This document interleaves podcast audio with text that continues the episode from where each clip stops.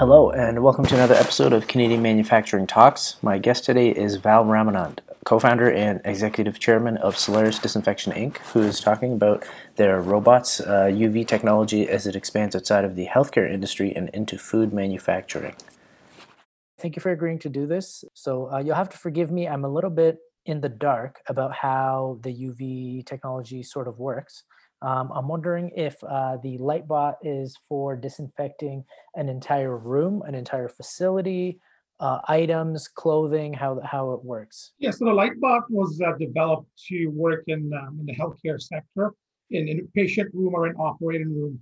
Uh, basically, any items that the light is exposed to will get uh, disinfected in, in a certain amount of time based on the dosage of light that we're putting out.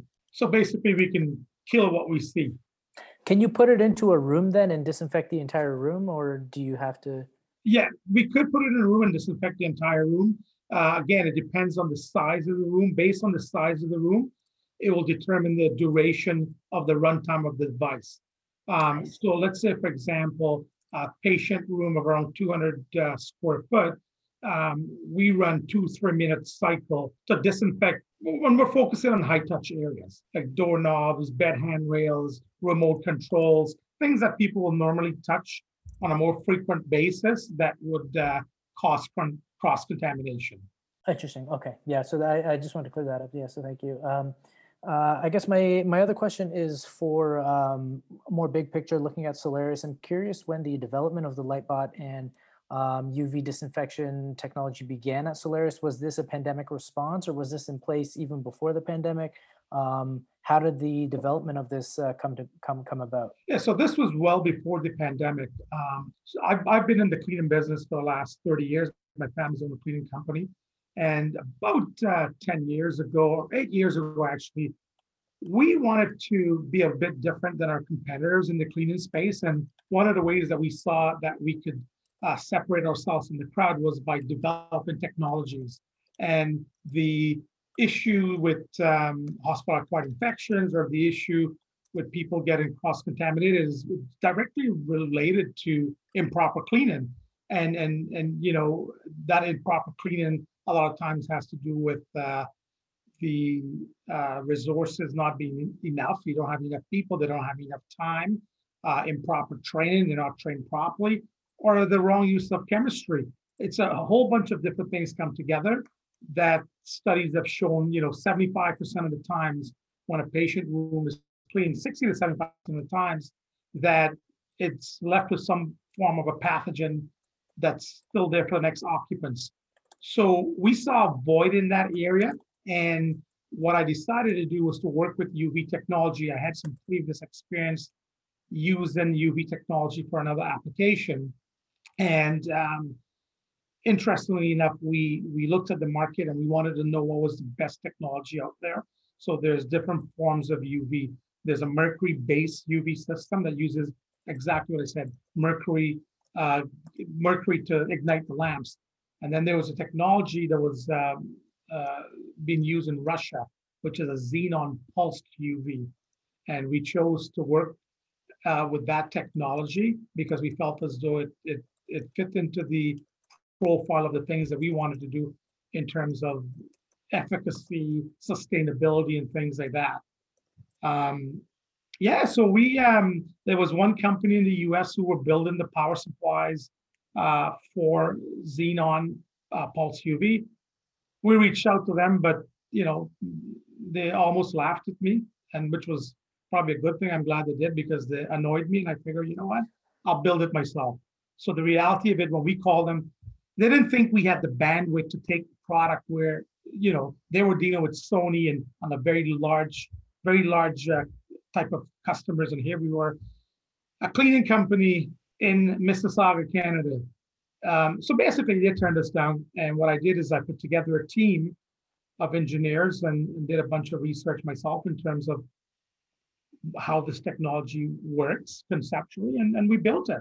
I guess uh, just to interrupt. So when did you have the first product on the market? Was it?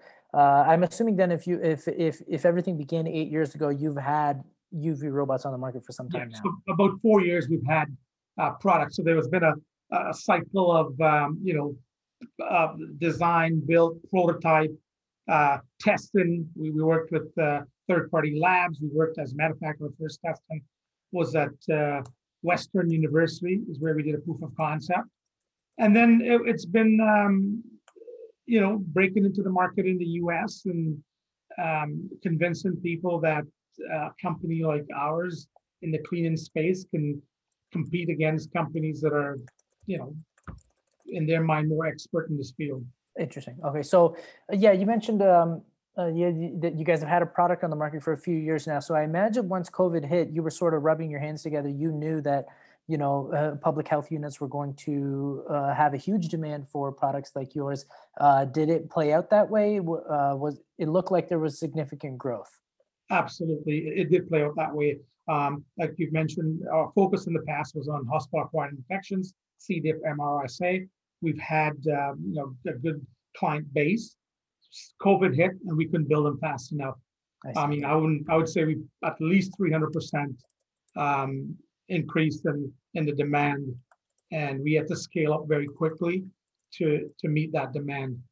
Yeah, so I think you mentioned that you also touched on a little bit earlier about uh, breaking into the U.S. market. Uh, I know that um, the Lightbot is found in a, number of um, Ontario hospitals, and you mentioned proof of concept in at Western University. I'm wondering what other markets have uh, good saturation of UV uh, robots. Well, the U.S. Uh, by far is, has been a, a, great adopter of our technology. I uh, to be quite honest with you, we're very disappointed in the adaptation of our technology in our own backyard. I think we've got a couple of hospitals, and and we're in you know close to uh, three four hundred hospitals in the U.S. and we're in less than a handful in Canada.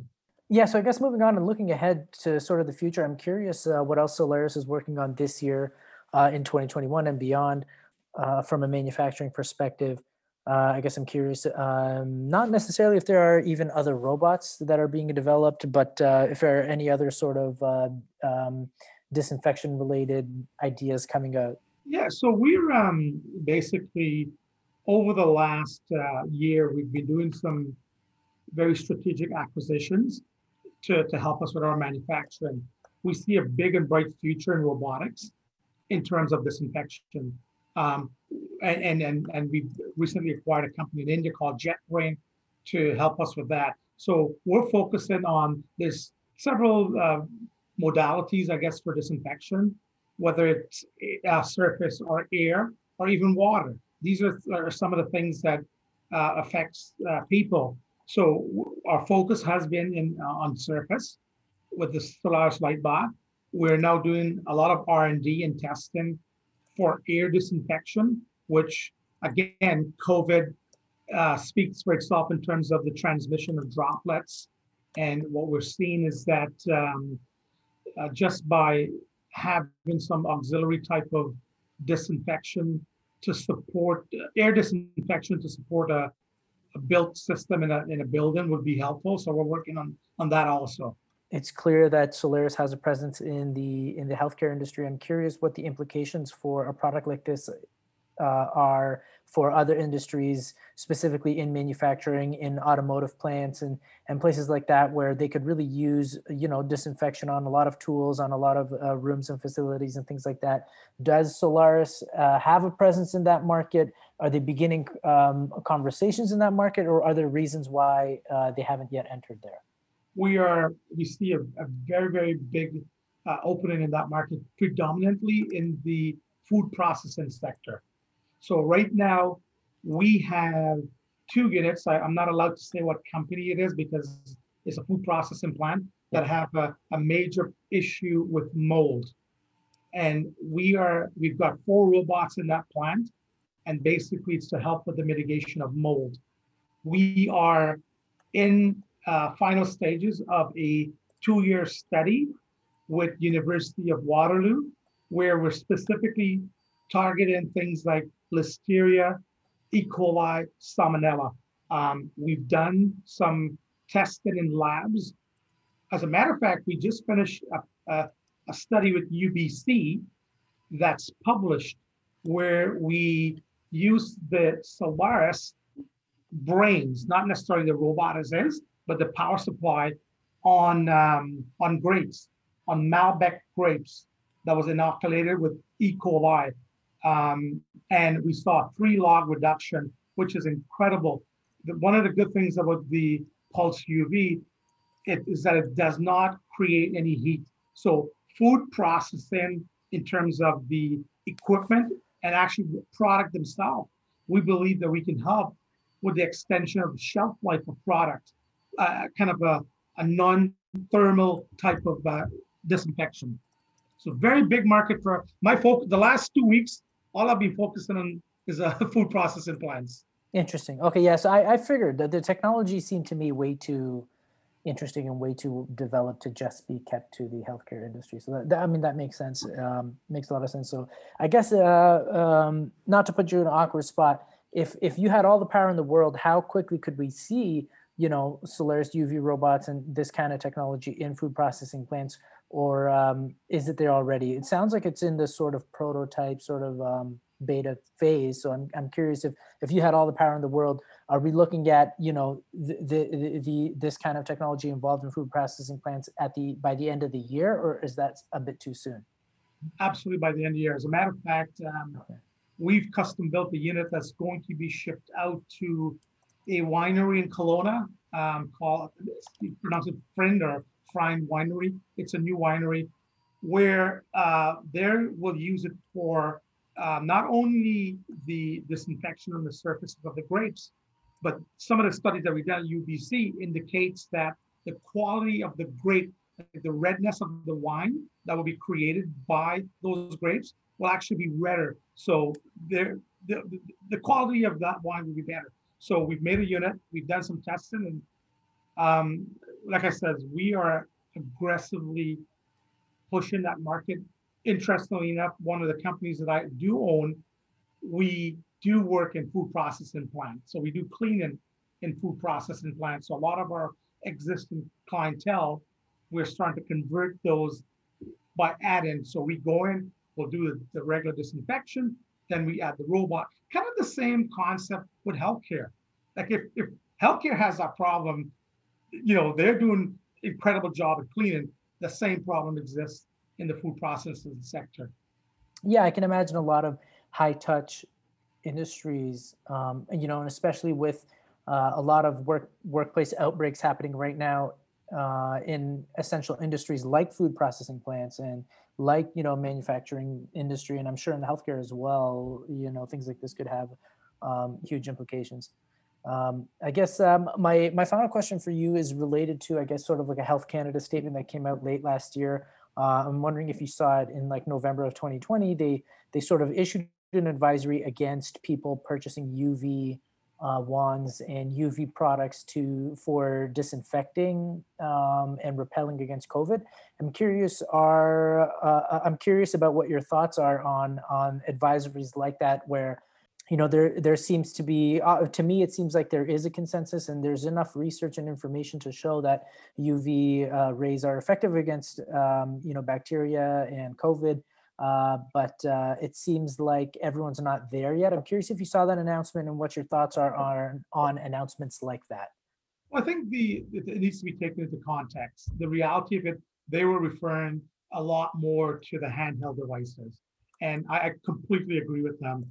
Uh, you know, we're involved in the business. The, the, the, the requirements for killing or disrupting DNA of bacteria, I just it, it's it's relative to time and power right? So if you, it could work if you leave it there for three days, but to, to wand over like that, I see absolutely zero value in it. I agree with that.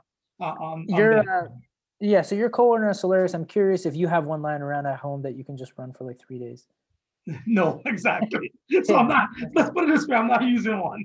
Okay. All right. Yeah. Exactly. That's what I was curious about. Is like you know if someone wanted, could have just yeah.